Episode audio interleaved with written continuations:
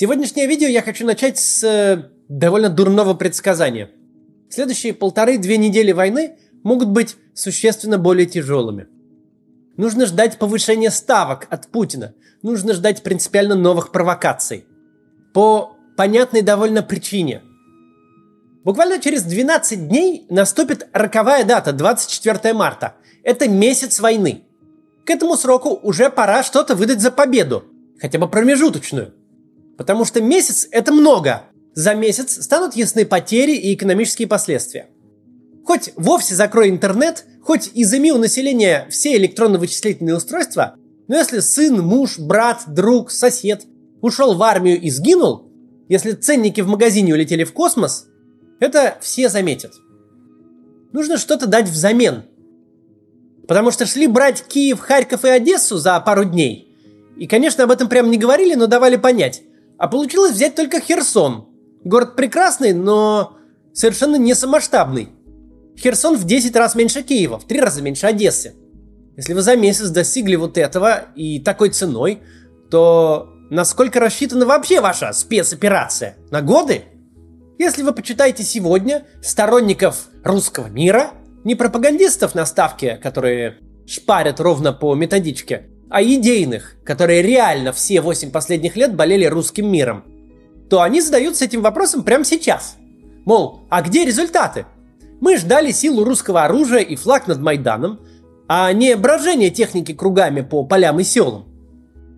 Спустя месяц этим вопросом начнут задаваться уже все те, кто сегодня поддерживает войну. У войны есть два исхода – либо победа, либо поражение. Еще можно о ней забыть, как забыли войну на Донбассе – но сейчас масштаб не тот. Получить победу плюс-минус реальную, хотя бы в форме контроля над знакомым уху местом, невозможно. И все начинают это понимать. Российская армия буквально стала космодромом Восточной. Любимый проект вождя, в который вкачивали деньги, не считаясь ни с какой реальной необходимостью, но на деле оказался просто небоеспособен. Солдаты демотивированы, устали и не могут понять целей и задач. Логистика, пути снабжения провалены – 170 лет назад Англия и Франция могли обеспечить свои войска в Крыму всем необходимым с другого конца света. Российское же командование сегодня, в форме увешанной орденами, не может прокормить и снабдить людей на расстоянии в десятки километров от границы. Наступление так или иначе увязло на всех направлениях. Даже формально занятые города продолжают сопротивляться агрессору. Ни одна цель, включая ту, что была заявлена на первое же утро, завоевание господства в воздухе и подавление ПВО противника, не выполнено до сих пор.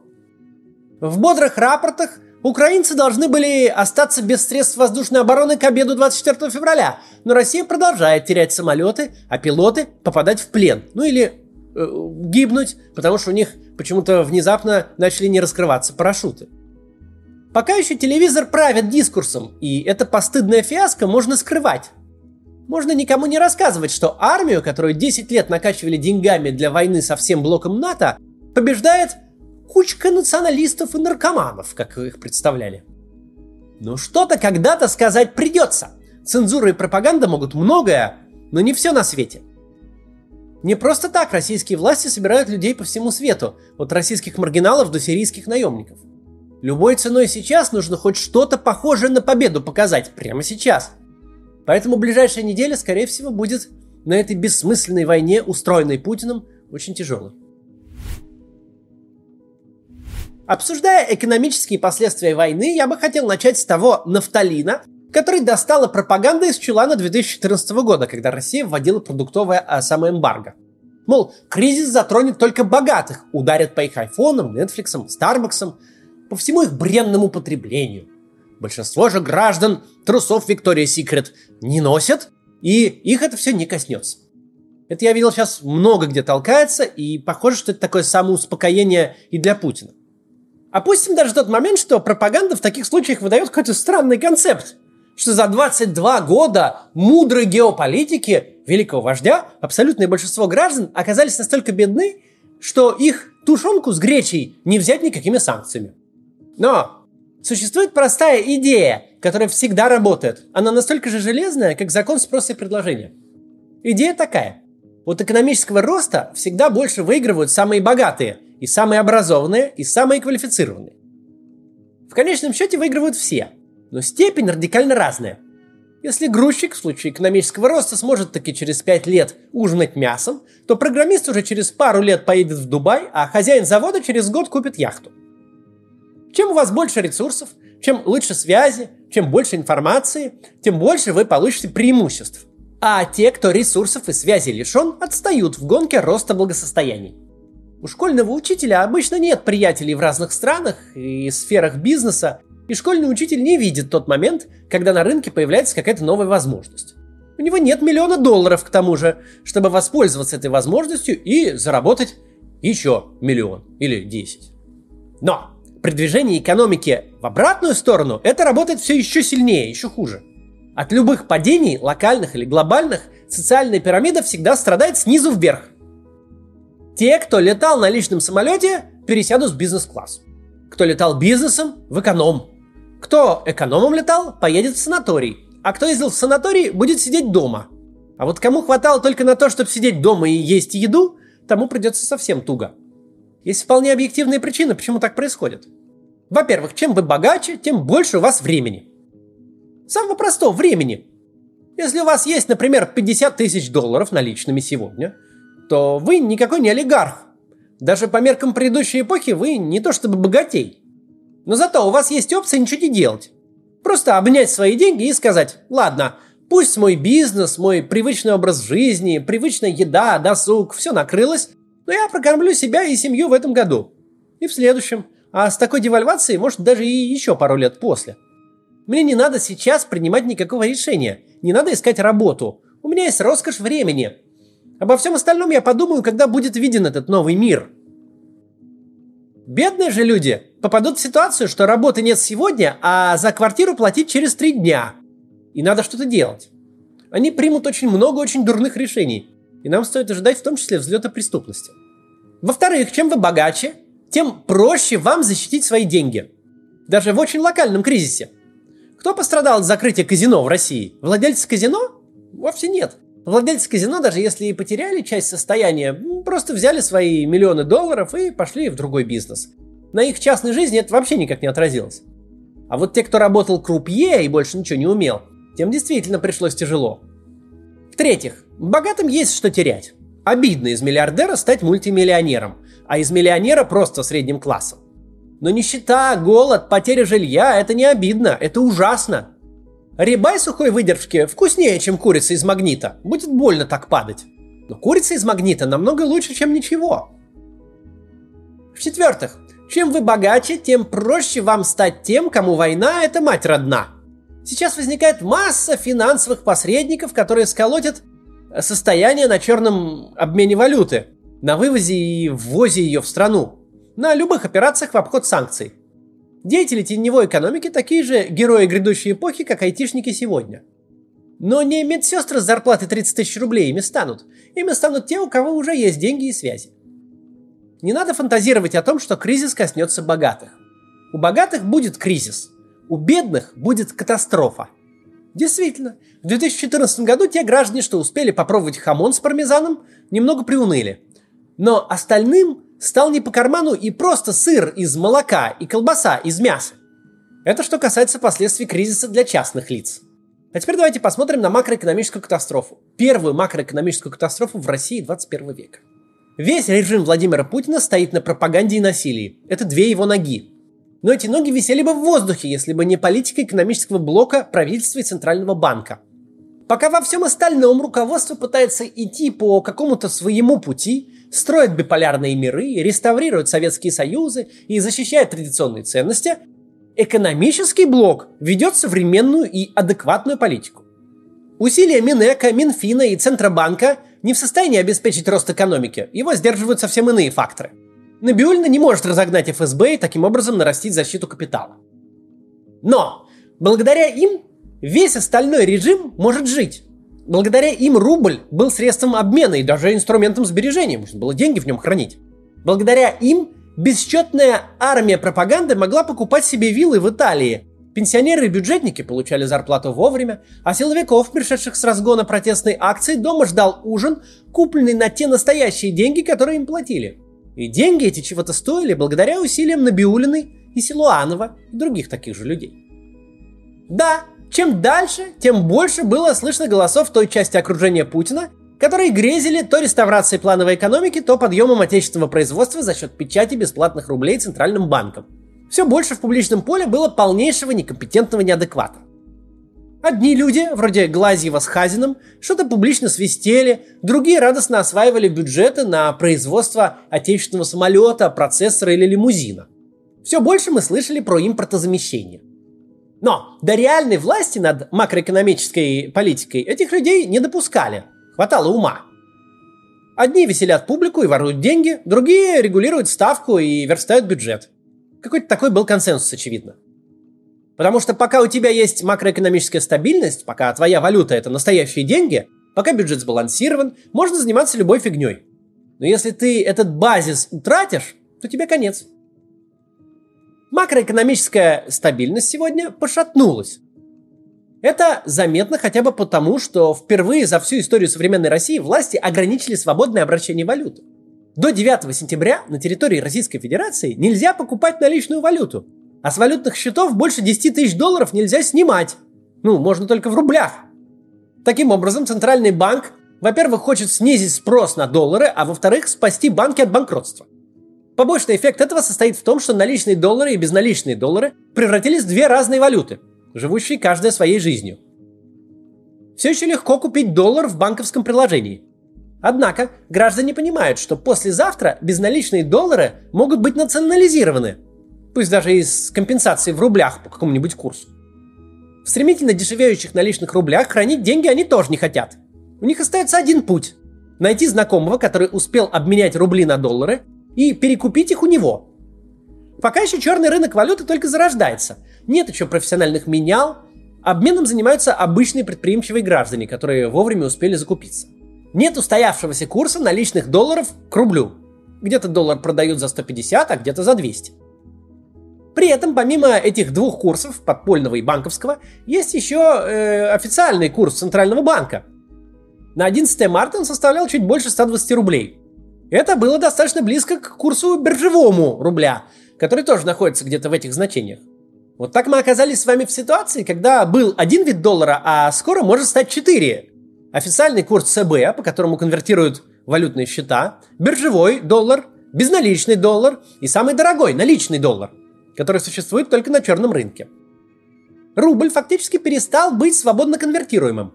Банкам прямо приказано отказаться от выполнения своих обязательств и расплачиваться по валютным долгам в рублях. После этого даже не нужно объявлять дефолт. Это и есть дефолт. Отказ платить по долгам и крах национальной валюты. Собственно, признаки этого краха мы видим в поведении банков. Сегодня банки публично предлагают долларовые депозиты до 10%. Это значит только одно. Любая экономическая деятельность в России, кроме простой скупки иностранной валюты, становится бессмысленной. И совершенно неважно, на каких условиях вы ее покупаете. За две недели мы перешли от страны, набитой резервами, от страны со стабильной макроэкономикой, в страну черного рынка валюты. Такого не было никогда. Следующим шагом в ту же сторону слома российской экономики изнутри чтобы добить ее после внешнего шока, стало движение правительства в сторону национализации активов тех компаний, которые приостановили деятельность в России. В том числе, что совсем безумно, национализации самолетов. Во всех подобных разговорах почему-то все больше вспоминают Северную Корею. Дескать, мы закроемся от всего мира, но перезимуем. Однако такое сравнение не совсем уместно. Есть значимый нюанс. Начнем с тех же самолетов, чтобы было понятно. Вся гражданская авиация Северной Кореи – это 11 старых советских самолетов. Да, на таком масштабе можно обходить любые санкции. Можно завозить колеса шасси через Иран в мешках с рисом, а платить за них частными переводами через ангольский банк. Тоже и с любой иной отраслью. Да, можно стать государственным контрабандистом, экономика которого существует вне правового поля. Более того, существуют даже специальные международные корпорации, которые помогают самым мрачным режимам перевозить мимо э, санкций микрочипы в кукурузных початках. Они зарабатывают на страшных комиссиях, проводя эти деньги вокруг всей планеты, чтобы их отмыть. Можно так жить, но тогда масштаб экономики должен стать северокорейским. Она должна сократиться в разы, упав ниже уровня третьего мира. Никакое технологичное производство, никакой масштабный бизнес не может жить в режиме подпольной мастерской. Сегодня нашли способ выдать контейнер инжекторов за контейнер разрешенного инсулина, а себя за покупателей из Мексики. Включаем конвейер. Не смогли? Подлые таможники нас раскусили? Курим бамбук. Смогли замаскировать и ввести в страну выручку? Заплатили зарплаты. А нет? Ну, значит, курят бамбук те, кто должны были их получить. На нелегальном положении может жить нарколаборатория в колумбийских лесах. Их экономика специально заточена на то, что завтра придет спецназ и все взорвет. Так не может жить АвтоВАЗ, так не может жить Аэрофлот, так не могут жить корпорации. Всем им нужен непрерывный поток снабжения с одной стороны и непрерывный канал сбыта с другой. И постоянный поток легальных денег, который все это связывает. Безусловно, сейчас начнется золотое время для самых бессовестных спекулянтов и серых финансовых посредников. Да, вы, если будет много денег, сможете купить себе новый процессор, видеокарту, что угодно за три цены. Но Яндексу постоянно нужны тысячи процессоров и видеокарт. Ему нужны стабильные поставки. В трусах через границу такое количество не пронести. Второй референс, который также используют, например, на днях Владимир Путин нахваливал, это, конечно, СССР, который жил под санкциями, но, по словам Путина, добивался колоссальных успехов. Однако, советская экономика существенно отличалась от нынешней российской. Сейчас к этому перейдем, но прежде нужно напомнить простую вещь. Советская экономика обанкротилась до состояния голода населения. Обанкротилась и похоронила под собой страну. А до того, как обанкротилась, она десятилетиями не могла обеспечивать самые базовые потребности граждан, буквально физиологические, в еде и одежде. Советские люди полжизни проводили в охоте за банальными продуктами питания. Это повлияло даже на физиологию – мужчины 70-х, 80-х годов рождения в среднем ниже тех, кто старше и моложе, просто потому, что плохо ели в детстве. Современный молодой человек может думать, что дефицит колбасы это не страшно, обойдусь макаронами. Но дело совсем не в колбасе или макаронах. Дело в том, что вы банально не получали достаточно жиров, белков и углеводов, и витаминов для существования вашего организма. Вы обратили внимание, что простое русское слово «заплатка» теперь уже редко используется в своем первоначальном смысле, как способ починки одежды – Потому что успело вырасти целое поколение, которое ни, никогда не носило латанных вещей. Никогда не видела этого унижения, что надо на работе локтем прикрывать бок, потому что иначе там шов будет на пиджаке видно. В этом мире жили люди, которые в нем родились. Они не знали другой жизни. При виде самого убогого магнита любой советский человек обомлел бы от восторга. У него с детства были выработаны навыки выживания, начиная с знакомства и блата и заканчивая умением чинить, паять, зашивать и все такое. Оттуда же страсть к огородам. Наши родители, бабушки и дедушки не от того соленья крутили, что вкусно, а от того, что зимой надо питаться. Для образа жизни сегодняшнего гражданина России это было бы совсем иным ударом. Но это не то, что нас ждет. СССР это страна с населением вдвое больше российского. С учетом Восточного блока это огромная экономика с самыми разнообразными сравнительными преимуществами в разных своих частях – Экономика СССР заранее была заточена на самообеспечение. Она была совершенно замкнута на себе. Ее производственные цепочки находились только внутри. Наружу Союз продавал то, что мог продать – нефть и газ в основном. На вырученную валюту частично компенсировал собственную неэффективность, закупая зерно из Канады. Грубо говоря, самолет Ту-154, начиная с добычи руды на Урале и заканчивая прикручиванием последнего винта на Куйбышевском заводе, ни разу не покидал пределов соцлагеря и даже эксплуатировался преимущественно в нем. От чертежа через сборку, цеха, заводы, потом аэропорты, ремонтные мастерские и до утилизации. Весь цикл жизни в рамках одной экономики. Это жутко неэффективно, это страшное разбазаривание ресурсов. Но внутри своей плановой неэффективности и обреченности это гармоничная система. Российская экономика работает совсем не так, она совсем иная. Мы не можем сделать компьютер, автомобиль, самолет, смартфон, станок в рамках своей экономики. Но правда в том, что никто не может. Любой современный продукт сложнее лопаты – результат кооперации всего мира. Давно нет никаких немецких, японских, американских машин. Любой автомобиль – это французский двигатель, корейская коробка, итальянский дизайн, американские чипы, сделанные в Тайване, на немецком оборудовании, бразильская сборка для внутреннего рынка Канады. Современный самолет – это целая масса производств, требующих огромных инвестиций. Планер, двигатель, авионика, управление – все это разные бизнесы, и ни один из этих бизнесов не может работать на внутреннем рынке или силами внутреннего рынка. Чтобы было понятно, главные конкуренты Boeing и Airbus летают на одних и тех же двигателях всего трех мировых производителей. Потому что разработать двигатель дороже, чем самолет. Это совсем другой бизнес. Опора на свои силы – это безумные фантазии. Они и раньше были безумными. Но раньше на них просто воровали, а теперь, видимо, эти люди добрались до принятия решений и собрались это всю жизнь реализовать. Ну не надо вам выращивать бананы, если климат не подходит. Можно, но не нужно. Невозможно написать операционную систему, которая будет продаваться только на местном рынке и не стоит по 5000 долларов за лицензию. Все это для России очень плохо. Мы, конечно, наблюдаем, как уходят компании и закрываются рынки, и это пугает. Но хаотичные действия правительства куда страшнее.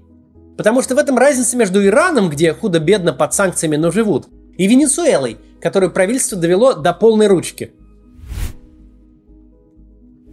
Теперь пару слов про вчерашнюю новость, про угрозу блокировки, нависшей над сервисами компании Meta.